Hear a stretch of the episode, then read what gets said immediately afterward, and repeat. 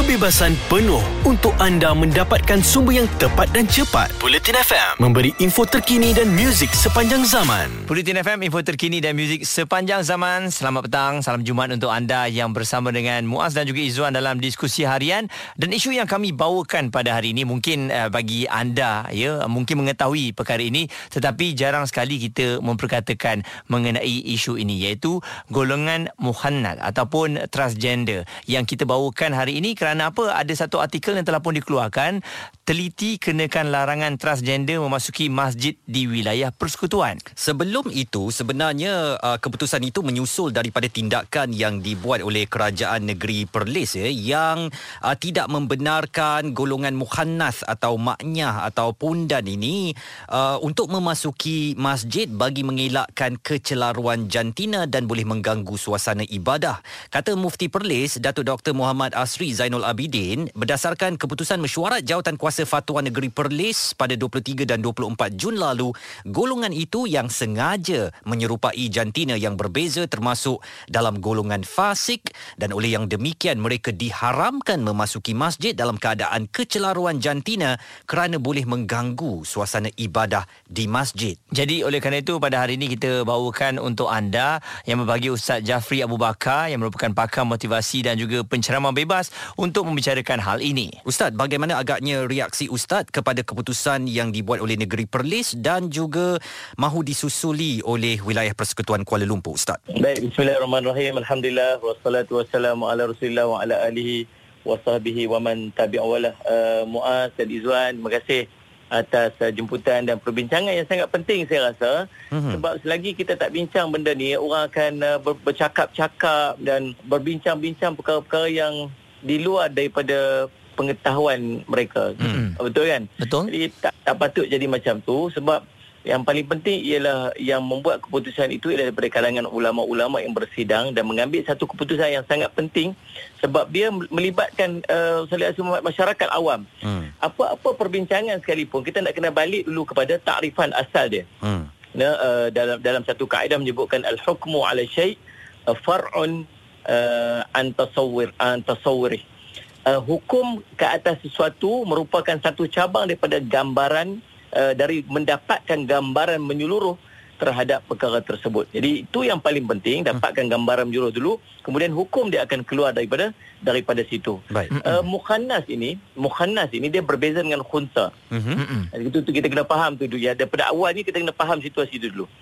Kalau mukhannas, sallallahu alaihi Muhammad, dia merupakan seorang laki-laki yang menyerupai perempuan. Baik. Dia memang laki-laki. Uh-huh. Jadi perempuan disebut sebagai mukhannas. Uh-huh. Dia dari segi percakapan dia, suara dia lemah lembut, pergerakan dia sebagainya kadang-kadang lembut itu lebih lembut daripada perempuan lagi. Uh-huh. gitu kan? Sallallahu alaihi Muhammad. Namun mukhannas ini sallallahu alaihi Muhammad dia terbahagi kepada dua jenis. Yang mukhannas dia terbahagi. Satunya memang dia asal kejadiannya dia Ustaz Alaihi Muhammad dilahirkan semula jadi macam tu. Mm-hmm. Uh, dia memang lahir macam tu. Jadi subhanallah Ustaz Muhammad uh, uh, dia kecenderungan dia kepada uh, sifat wanita. Tapi dia bukan khunsa. Baik. Berbeza dengan khunsa. Khunsa ni dia Ustaz Alaihi Muhammad dia mempunyai um, dia panggil apa uh, dua, dua alat kemaluan dua alat kelamin mm-hmm. uh, satu dia dia kunsa ni pun ada dua satu dia panggil kunsa muskil satu lagi kunsa ghairu muskil mm. ghairu uh, kunsa muskil ini yang memang dia tak jelas tanda-tanda kelakian dari perempuan mm-hmm. kalau tengok kalau tengok orang tak boleh nak decide dia ni lelaki ke perempuan waktu dia lahir tu orang tak tahu dia ni lelaki ke perempuan. Mm-hmm. Yang satu lagi dia khunsa ghairu muskil dia panggil. Ada tanda-tanda sifat-sifat sama ada dia lelaki atau perempuan. Cuma dia ada lebihan. Maksud dia ada tak dia ada salih alaihi uh, kemaluan lelaki atau perempuan. Mm. Kita bincang ini bukan khunsa. Khunsa dia ada dia ada dia ada hukum khusus untuk dia. Yang kita bincang ini ialah dia panggil mukhannas seorang laki-laki yang berperwatakan perempuan. Hmm. Cara berjalan, lenggok percakapan, pakaian dan sebagainya. Salih alaihi Muhammad. Jadi yang pertama yang lahirnya sebagai seorang yang uh, semula jadi macam tu, dia tidak ada dosa kalau dia bercakap dengan bahasa bahasa yang lembut atau percakapan yang lembut sebab memang sifat dia macam tu. Hmm. Tetapi dia tetap tidak boleh berpakaian sebagaimana pakaian perempuan. Baik. Dia pakaian lelaki-lelaki, Mhm. dia kena dia kena kalau dia, dia dia tak boleh nak pakai tudung, dia kena kena potong rambut pendek, dia macam lelaki-lelaki. Cuma sifat dia cakap dia lembut, uh, kadang-kadang Salih Alaihi Muhammad apa ni uh, ca- cara lenggok-lenggok dia, sifat macam tu. Tapi dia kena dia tetap tidak boleh berpakaian ataupun uh, ber, berperwatakan perwatakan perempuan walaupun semula jadi dia macam tu. Mm-mm. Yang kedua, asal kejadiannya tidak macam tu. Tapi dia dia sendiri yang menyerupai perempuan. Hmm. Dia, dia yang jadi macam perempuan. Uh, Ustaz Somad, macam tadilah cara berjalan lenggok pakaian lenggok dia pakaian dan sebagainya maka kelompok yang kedua ini dianggap sebagai berdosa kerana sengaja menyerupai dalam bahasa Arab disebut sebagai tasyabuh Hmm. tasyabuh kepada orang perempuan sedangkan asal kejadian mereka tak tidak macam tu Mm-mm. Salih Allah SWT. Jadi perbuatan ini perbuatan dilarang dalam syarak sebab Nabi SAW sebut dalam sebuah hadis uh, riwayat Imam Al-Bukhari la'an Rasulullah sallallahu alaihi wasallam al-mutashab al-mutashabbihin min ar-rijal bin nisa. Hmm. Rasulullah SAW melaknat golongan seorang laki-laki yang menyerupai perempuan dan juga wal mutasyabihat minan nisa bil rijal dan seorang perempuan yang menyerupai uh, Laki-laki. golongan laki-laki. Jadi ini uh, pa- pada pada peringkat pada pencerahan awal kita ni kita nak nak faham bahawa apa yang kita bincangkan ini bukan yang khunsa tetapi lelaki ataupun perempuan yang menyerupai lela- lelaki salih alaihi Muhammad dan subhanallah dia jelas larangan dalam agama walaupun dia dilahirkan sebagai seorang yang mempunyai sifatnya lemah lembut tetapi dia tetap perlu berusaha untuk menunjukkan ataupun berpakaian ataupun mempresent diri dia tu sebagai seorang lelaki-lelaki. Jadi Mm-mm. uh, kita faham cakap tu sebagai permulaannya. Uh, sekejap lagi kita akan bincang lagi berkaitan dengan hukum-hukum yang yang ada kepada mereka ni daripada daripada dan bagaimana cara untuk kita mendekati mereka insya-Allah. Baik, itu dia uh, sedikit uh, penjelasan daripada Ustaz untuk kita uh, lebih lanjut ya mengetahui apa yang kita bincangkan pada hari ini dan uh, pastikan anda terus bersama dengan kami kekal terus di Bulletin FM info terkini dan muzik sepanjang zaman. Jelas dan terperinci supaya anda tidak ketinggalan. Bulletin FM, info terkini dan muzik sepanjang zaman. Senang sekali anda masih lagi terus bersama Bulletin FM, info terkini dan muzik sepanjang zaman. Dalam diskusi harian Muaz dan Izwan, kami nak menyorot tentang isu muhannath atau lelaki yang menyerupai wanita. Ah, Kata tetamu kami tadi, Ustaz Jafri Abu Bakar, seorang pakar motivasi dan penceramah bebas. Ada perbezaan ya di antara muhannath dan khunsa. Khunsa memang dilahirkan secara alami memiliki kecelaruan uh, alat kelamin tetapi mm-hmm. muhannath ini satu golongan yang sengaja lahir dengan kelamin yang jelas tetapi sengaja untuk menyerupai sama ada uh, lawan daripada gendernya lelaki ataupun wanita dan kami masih lagi bersama dengan Ustaz Jafri Abu Bakar seorang pakar motivasi dan penceramah bebas. Jadi Ustaz, uh, bagaimana pula dari segi larangan kepada golongan ini untuk masuk ke masjid bertepatan dengan syariat Islam? Mungkin ada penjelasan Ustaz sebab kalau kita setakat baca apa yang ditulis uh, melalui uh, tajuk berita ini uh, takut ada yang keliru, marah dan sebagainya. Yang pertamanya kita balik pada hukum asal tadi ni. Ya, yang lelaki dia tetap lelaki, hmm. yang perempuan dia tetap per- perempuan. Begitu kan? Betul. Bayangkan nanti kalau dia kalau takdirnya tak takdir Allah dia meninggal dunia. Yang lelaki tetap akan diuruskan sebagaimana jenazah seorang lelaki. Mm-hmm. Betul kan? Mm-hmm. Yang perempuan tetap dia akan diuruskan sebagaimana jenazah perempuan walaupun dia buat uh, dia punya apa ni operation dan sebagainya mengubah dia punya sebagai apa ni sebagainya tetap dia akan diuruskan sebagaimana uh, Ustaz dia sebut hakikat keja- kejadian dia sebagai seorang lelaki atau seorang perempuan. Hmm. Pernah berlaku pada zaman Nabi SAW dalam sebuah hadis riwayat Al-Bukhari uh, ada seorang mukhannas datang ke rumah Nabi SAW dan Nabi SAW pernah menghalau dia. Hmm. Nabi SAW me- mendengar ada cerita tentang bagaimana uh, uh, lelaki tersebut yang mukhannas ini yang kita panggil sebagai ada ada gelaran kita sebut maknya lah pondan dan sebagainya lah kan. Mhm. Jadi subhanallah dia dia sampai ke rumah Nabi SAW, dia duduk di rumah Nabi SAW dan bertemu dengan Ummu Salamah, Hmm. isteri Nabi SAW. Hmm. Dan dalam dalam eh, dalam perbincangan tersebut Mukhannas ini dia cerita kepada Ummu Salamah dia cerita kepada saudara lelaki Ummu Salamah iaitu Abdullah bin Abu Abi Umayyah. Cerita kalaulah nanti Allah buka taif kepada kamu nanti kamu akan tengok anak-anak perempuan Ghailan ni. Yang ni maksud anak-anak perempuan di Taif itu mereka ni subhanallah Ustaz Syahmat badan mereka begini, badan mereka macam tu. Hmm. Kalau kamu tengok benda macam empat kali lipat, kalau nampak dia pusing ke belakang macam lapan, lapan kali lipat, dia maksud cerita gemuk lah. Hmm. Lalu subhanallah Simat, dia menceritakan keadaan fizikal perempuan-perempuan di Taif. Hmm. Sedangkan dia ni laki-laki yang hmm. menyerupai perempuan. Hmm. Maka Nabi SAW akhirnya kata apa? Allahumma salli ala Muhammad, la yadkhulanna hadha alaikun. Nabi kata, janganlah lelaki ini sekali-kali masuk kepada kamu, yakni orang perempuan. Hadis ini, riwayat Imam Al-Bukhari. Apa yang berlaku sebenarnya, ialah apabila dia berpakaian dengan pakaian perempuan, maka dia masuk duduk dalam keadaan ber, berhimpun dengan warga orang-orang perempuan. Hmm. Dan dia melihat kepada uh, bentuk badan, melihat kepada aurat sebab orang menyangka dia seorang perempuan. Hmm. Dan subhanallah, sebagaimana dia lelaki, dia, dia tetap laki-laki dan ulama menyatakan akan ada di sisi dan di hati mereka itu sifat-sifat dan keinginan kepada perempuan walau macam mana pun keadaan sebab hakikat kejadian dia seorang lelaki hmm. maka subhanallah dia menceritakan tentang bentuk-bentuk tubuh bentuk-bentuk badan dan sebagainya maka inilah yang ditakuti berlaku apabila mereka duduk bercampur dengan orang-orang ataupun kelompok-kelompok perempuan bayangkan dia masuk ke masjid kalau dia masuk ke masjid dia, ber, dia memakai tudung dan sebagainya memakai telekung dan sebagainya dekat mana sah yang patut yang kita letak kita akan letak dia duduk di di soft apa ni Ustaz Jumat kalau kalau nak kira dia pakai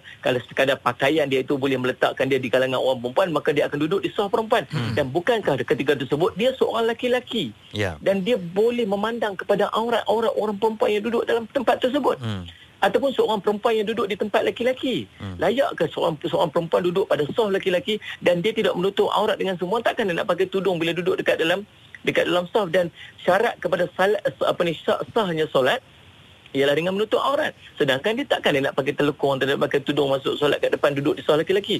Maka ini akan menyebabkan rosaknya solat dan akan menyebabkan berlakunya banyak fitnah yang akan berlaku lebih-lebih lagi fitnah tersebut berlaku di dalam masjid yang lebih-lebih patut kita elakkan. Ustaz, uh, kalau boleh kalau ma- maaf kalau saya uh, mencela ustaz dan bagaimana ya. agaknya ustaz nak menyantuni kepada persoalan dari uh, daripada kelompok mukhannas ini sendiri yang berkata, apa nak kisah kami duduk di uh, saf perempuan dan sebagainya, kami bukan ada nafsu kepada perempuan pun sebab kami dalam kurungan ialah perempuan kata mereka. Jadi kenapa ya. nak di nak kisah sangat kami pun tak ingin kakak-kakak makcik-makcik ni kami tak ada nafsu kepada mereka. Bagaimana agaknya yeah. uh, ustaz nak menjawab? Yeah macam kita sebut di awal tadi hakikatnya dia tetap laki-laki hmm. Kalau macam mana dia kata kami ni jiwa wanita wanita yang terkurung pada pada jasad pun hmm. tetap hakikatnya dia dia laki-laki. Dan kalau dia mati pun takdir nanti kita pun kita akan uruskan sebagaimana jenazah laki-laki dan kita tidak akan boleh untuk uruskan dia sebagai jenazah perempuan. Hmm. Hatta kalau dia buang kemaluannya dengan operation sebagai sebagai hmm. sekalipun. Hmm. Tetap hakikat laki-laki dan dia tidak dibenarkan pada syarak untuk duduk di sisi orang perempuan dalam soft store orang perempuan. Hmm apatah lagi duduk terkurung dalam tempat yang tertutup dan sebagainya sehingga menimbulkan salih asmat menampakkan aurat. Sebab pada hakikat dia lelaki-lelaki dipandang kepada orang perempuan yang tidak menutup aurat tetap berdosa baginya. Hmm, betul. Dan perempuan tersebut pun akan berdosa. Seandainya dia tahu dia dia tu tahu kata yang yang menyaksikan itu adalah seorang lelaki. yang berpakaian pakaian wanita. Hmm. Kan? Hmm. hukum tak akan berubah hukumnya tetap begitu. Maka hmm. kita kena sesuaikan dengan hukum. Bukan hukum kena sesuai kepada kita. Macam itulah keadaan kita boleh jawab mungkin kan. Hmm. Baik Ustaz, selain itu juga mungkinlah uh, siapa yang harus membantu dan juga saranan Ustaz lah untuk mereka ni yang mungkin ada ya, keinginan nak berubah akan tetapi kekuatan tu belum dapat lagi Ustaz. Nabi SAW sebut adin an-nasihah. Agama itu adalah nasihat. Nabi SAW sebut la yu'minu ahadukum hatta uh, yuhibba li akhihi ma yuhibbu li nafsihi. Tak sempurna iman seorang kamu sehingga dia dia mengasihi saudaranya sebagaimana dia mengasihi diri dia sendiri. Dia mereka tu sahabat-sahabat kita. Dia mereka tu saudara kita kita. Walaupun dalam keadaan yang mereka begitu, kita jangan salih Allah SWT menghina, hina salih Allah SWT mereka. Yang kita benci ialah perbuatan mereka tapi tidak mereka. Mereka tu ialah orang-orang yang berkehendakkan kepada syurga macam mana kita. Kalau tanya dekat dia nak masuk syurga ke, dia kata ya nak masuk syurga. Kalau nak masuk syurga ada cara dia nak masuk syurga dan kita wajib untuk bagi tahu dekat dia cara macam mana yang sepatutnya untuk masuk syurga. Apa yang boleh dan apa yang tak boleh dan kita perlu tinggal yang perlu dia tinggalkan. Tidak boleh kita redha atas perbuatan-perbuatan mereka tak apa apa ni uh, uh, kakak kita panggil dia kakak pula waktu tu. Hmm. Kakak kekal lah macam ni tak apa asalkan kakak tolong jaga kakak ni apa semua kakak kena hati baik. Kalau pun macam ni kakak ke, tetap kena tak tak boleh macam tu. Hmm. Kita tak boleh redha atas perbuatan-perbuatan kalau Nabi SAW sendiri pun melaknat siapa kita pula untuk meraihkan. Baik. Kan? Hmm. Maka subhanallah kita kena pujuk dan kita kena ajak dan kita kena betulkan sebagaimana salih alaihi macam mana kita nak masuk syurga kita nak dia juga masuk syurga tapi kalau kita biarkan bayangkan nanti di yaumul qiyamah tiba-tiba dia boleh cakap macam mana ni kawan saya ni duduk kawan dengan saya duduk satu pejabat dengan saya saya pakai macam ni saya berwatak macam ni dia tak pernah nasihat saya ya Allah hmm. Hari ini saya kena masuk neraka bukan sebab saya ya Allah sebab dia yang tak pernah nasihat saya. Allah. Paling tidak kita melaksanakan tanggungjawab kita sebagai seorang muslim untuk menasihati, untuk menegur, untuk membimbing dan kurangkan penghinaan. Kalau menghina dia bukan mendekat, dia akan menjauh daripada kita. Betul. Maka gunakan jalan-jalan hikmah supaya mereka dekat dengan kita dan dengan dekat itu mudah-mudahan kita dapat membimbing dan mengajak mereka keluar. Ramai yang nak berubah sebenarnya, ramai yang nak berubah. Tetapi bila masyarakat memandang dengan penuh kehinaan maka mereka menjauhkan diri daripada masyarakat dan akhirnya tidak ada siapa pun yang dapat membimbing mereka. Itu yang perlu perlu kita fikir-fikirkan insya-Allah. Baik, dalam pada uh, mungkin uh, kita tidak meraihkan dan mahu menghalang mereka daripada terus berperwatakan yang mengelirukan ini, tetapi tanggungjawab kita juga jangan menghina dan jangan memberi kata-kata nista kepada mereka yang membuatkan mereka jauh hati daripada masyarakat untuk berubah. Jadi kita perlu memainkan peranan yang seimbang lah. Memang kita tidak mahu mereka terus bergelumang dalam dunia mukhannath ini, tetapi tidak pula kita diminta untuk menghina atau menjelik-jelikkan mereka. Baik, itu dia Ustaz Jafri Abu Bakar, pakar motivasi dan juga penceramah bebas yang mana kita telah bawakan isu ini. Dan dalam tinjau rakyat nanti kita akan terus mendekati lagi, ya bukan menjauhi. Dan kita sebagai eh, rakyat biasa ni bagaimana untuk bersama-sama membantu mereka ni untuk keluar dari permasalahan ini. Sebab kita semua sedia maklum bahawa kadang-kadang ada yang terpengaruh oleh rakan-rakan mereka sendiri dan mereka berada dalam golongan tersebut. Jadi memang sukar untuk untuk berubah. Apakah anda ada pengalaman atau mungkinkah anda seorang yang pernah berada dalam dunia mukannath? Kami nak dengar cerita anda semuanya pukul 5 petang nanti dalam Tinjau Rakyat dan sekejap lagi kami nak kabarkan kepada anda statistik harian COVID-19. Jadi terus bersama Bulletin FM, info terkini dan muzik sepanjang zaman. Ada kepentingan anda di sini untuk mendapatkan berita secara tepat dan pantas. Dua anggota polis maut bertindak atau berlakon sebagai bangsa yang perlu diselamatkan. Operasi mencari dan menyelamat SAR. Bulletin FM, info terkini dan muzik sepanjang zaman. Terima kasih kepada anda yang terus dengarkan Bulletin FM, info terkini dan muzik sepanjang zaman. Selamat petang. Kita dah masuk dalam zon tinjau rakyat ya. Di diskusi harian Muaz dan Izwan dan isu yang kami bawakan hari ini tentang mukhannath atau transgender, pengalaman dan cadangan anda untuk mendekati dan membantu golongan ini atau apakah anda mungkin pernah menjadi mukhannath, pernah berada dalam dunia itu, kabarkan kepada uh, kami orang ramai ini yang mungkin tidak memahami, tidak tahu suara hati daripada golongan transgender ini. Dan sekali lagi, kami bukan nak menghukum akan tetapi kenyataan telah pun dikeluarkan. Kalau masuk ke masjid berpakaian seperti lelaki, ya, jangan berpakaian seperti wanita dan duduk di saf wanita. Jadi itu yang tidak dibenarkan. Kita takut um, situasi ataupun artikel-artikel ini dimanipulasi uh, menyebabkan orang tak faham kenapa nak menjauhkan orang yang nak datang ke masjid. Tidak. Betul. Awalnya saya juga mempunyai persepsi begitu ya. Mengapa orang yang nak datang ke rumah Allah kita nak larang nak sekat. Ada sedikit rasa tidak bersetuju di situ. Akhirnya saya faham jika mereka hadir dengan pakaian uh, daripada gender yang berbeza. Mm-hmm. sedangkan mereka ini dari satu gender. Dan itu memang boleh mengelirukan orang ramai ya. Apatah lagi kalau seorang lelaki berpakaian wanita berperwatakan seperti wanita masuk ke section wanita. Jadi di dalam section itu mereka boleh nampak makcik-makcik kakak kakak yang berada di sana adik-adik perempuan kita menukar telekung tidak menutup aurat kerana sesama perempuan tak mengapa kan?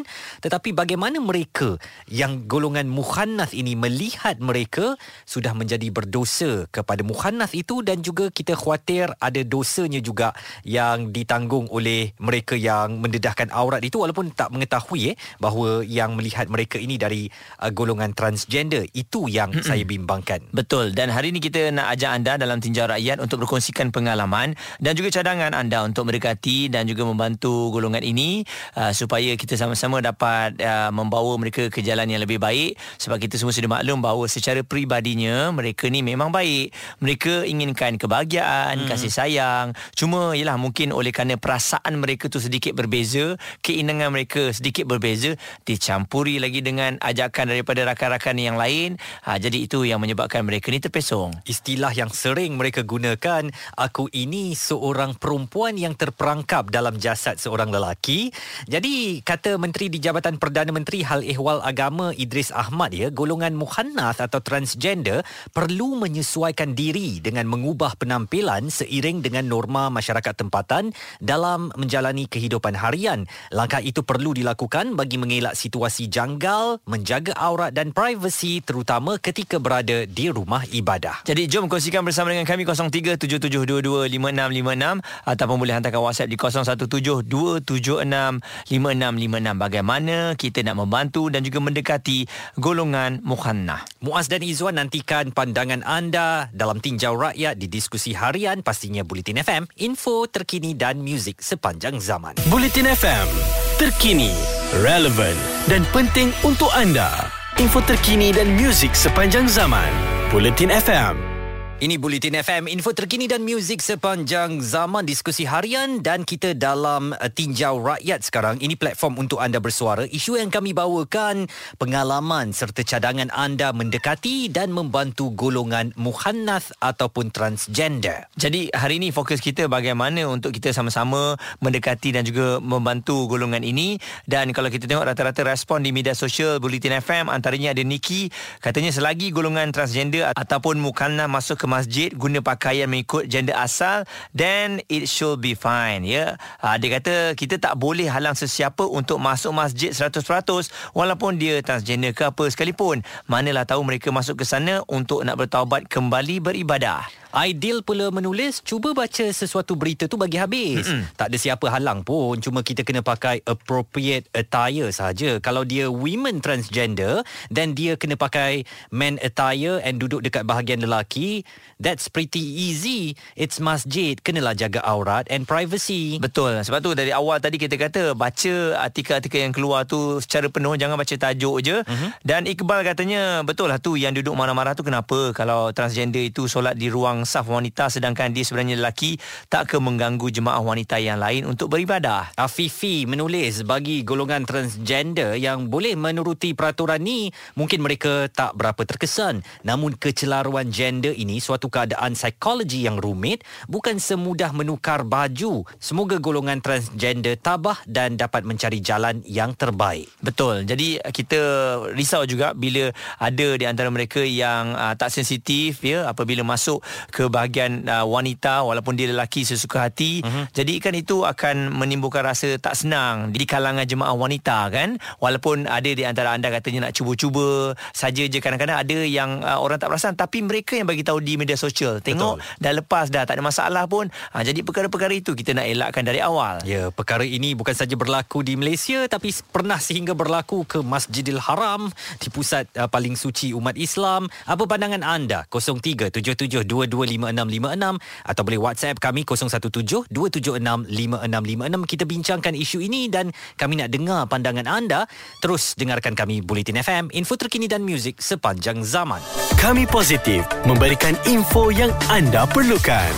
Bulletin FM info terkini dan muzik sepanjang zaman. Bulletin FM, info terkini dan muzik sepanjang zaman. Terima kasih yang terus kekal bersama dengan kami. Diskusi harian Muaz dan juga Izzuan hari ini. Kita membawakan antara isu yang uh, diperkatakan iaitu golongan mukhannah ataupun transgender ini perlu menyesuaikan diri dengan mengubah penampilan seiring dengan norma masyarakat tempatan dalam menjalani kehidupan harian. Dan kalau kita tengok, uh, ramai antara kita tidak menolak mereka sama sekali. Sebaliknya sampai sekarang masih masih lagi menyokong dan uh, keberadaan mereka di dalam uh, golongan masyarakat itu sendiri pun memang uh, banyak membantu orang yang memerlukan. Cuma kita risau kadang-kadang perkara yang dah terang-terang dilarang daripada sejak azali lagi uh-huh. um, akan dihalalkan dan lebih-lebih lagi ianya berkaitan dengan masjid dan surau. Dan kami juga nak ucapkan terima kasih kerana mendapat uh, banyak komen ya di Bulletin FM di Twitter.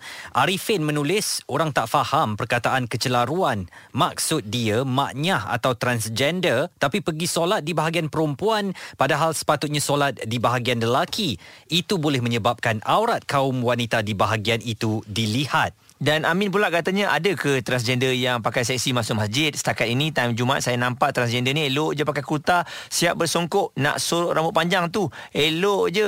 Cuma lenggok je lah. Tapi kalau macam ni okey. Betul kan? tak ada masalah pun ya. Mm-hmm. Umi menulis Apa kata jangan bitter sangat bila sesuatu pelaksanaan hendak dibuat. Ada kebaikannya. Kalau yang masuk saf perempuan tu transgender lelaki berpakaian wanita Adakah anda selesa? Ask back yourself. Kalau golongan ini ikut fit fitrah asal okeylah.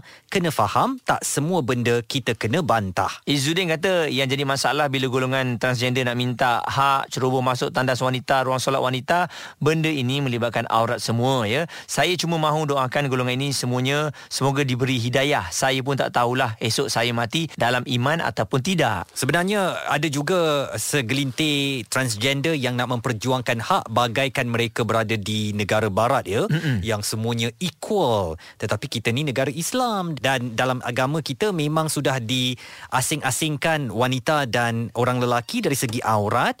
Dan negara barat tu dia sekular eh Tuhan pun dia tak percaya. Jadi tak menjadi isu kepada kesaksamaan tentang transgender ni di negara-negara barat. Tetapi di mm-hmm. Malaysia sebagai sebuah negara beragama dan juga mempunyai adab masyarakat timur memang perkara ini perlu kita ambil perhatian. Baik polling kita kongsikan di Twitter Bulletin FM apakah penyebab golongan mukannah ataupun transgender ini semakin bebas berleluasa ya yang telah pun menghantarkan eh, dan juga mengikut polling kita terlalu ikut budaya barat Barat 43%, kecelaruan identiti 29% dan juga tiada bimbingan 28%. Satu lagi soalan yang kami nyatakan, adakah larangan kepada golongan muhannath untuk masuk ke masjid bertepatan dengan syariat Islam? 73% memilih ya untuk menjaga kesucian masjid dan 27% uh, memilih jawapan tak payahlah buat begitu. Jadi itu dia isu yang memang jarang dibincangkan akan tetapi kita nak berikan uh, ianya lebih jelas mengenai kenyataan yang telah pun dikeluarkan oleh Mufti Perlis. Uh-huh. Ini bermakna bukan larangan untuk tak boleh masuk masjid tidak. Boleh masuk ke masjid tapi penampilannya kena betul dan juga duduk di safnya pun kena betul. Dan uh, jangan ada yang uh, sanggup uh, memberanikan diri uh, macam nak mencabar pula buat live seolah-olah duduk di saf wanita itu tak ada satu kesalahan. Dan anda berada di sebuah bangunan namanya rumah Allah ya. Kalaupun anda tidak malu kepada manusia dengan tindak tanduk anda, tetapi malulah kepada yang menciptakan anda sebagai seorang lelaki tetapi sekarang anda ingin menunjukkan kepada pencipta anda di rumah dia mm-hmm. yang anda sudah jadi perempuan. Ha, mm. itu tak wajar ya. Betul. Tetapi kalau anda berperwatakan lembut, hadir ke masjid dalam pakaian gender anda sendiri dan nak bertaubat, nak mengimarah menggunakan masjid itu sangat kami uh, orang lelaki dan wa, para wanita jemaah wanita sangat mengalu-alukan anda. Mm-hmm. rumah Allah milik semua. Siapa saja boleh hadir. Tetapi pastinya orang yang menyombongkan diri menyatakan bahawa saya ini adalah uh, seorang wanita terperangkap dalam jasad lelaki dan anda nak nyatakan begitu nak tunjukkan kedegilan anda dalam rumah Allah maka saya fikirkan lebih baik anda elakkan daripada mendapat kecaman uh, jemaah-jemaah masjid ya. Jadi kita fikirkan bersama isu yang kami bawakan dalam Tinjau Rakyat hari ini dan kejap lagi kita terus nak kemaskinikan mengenai Piala Sudiman yang sedang berlangsung sekarang ini kekal terus di Bulletin FM info terkini dan muzik sepanjang zaman. Kebebasan penuh untuk anda mendapatkan sumber yang tepat dan cepat. Bulletin FM memberi info terkini dan muzik sepanjang zaman.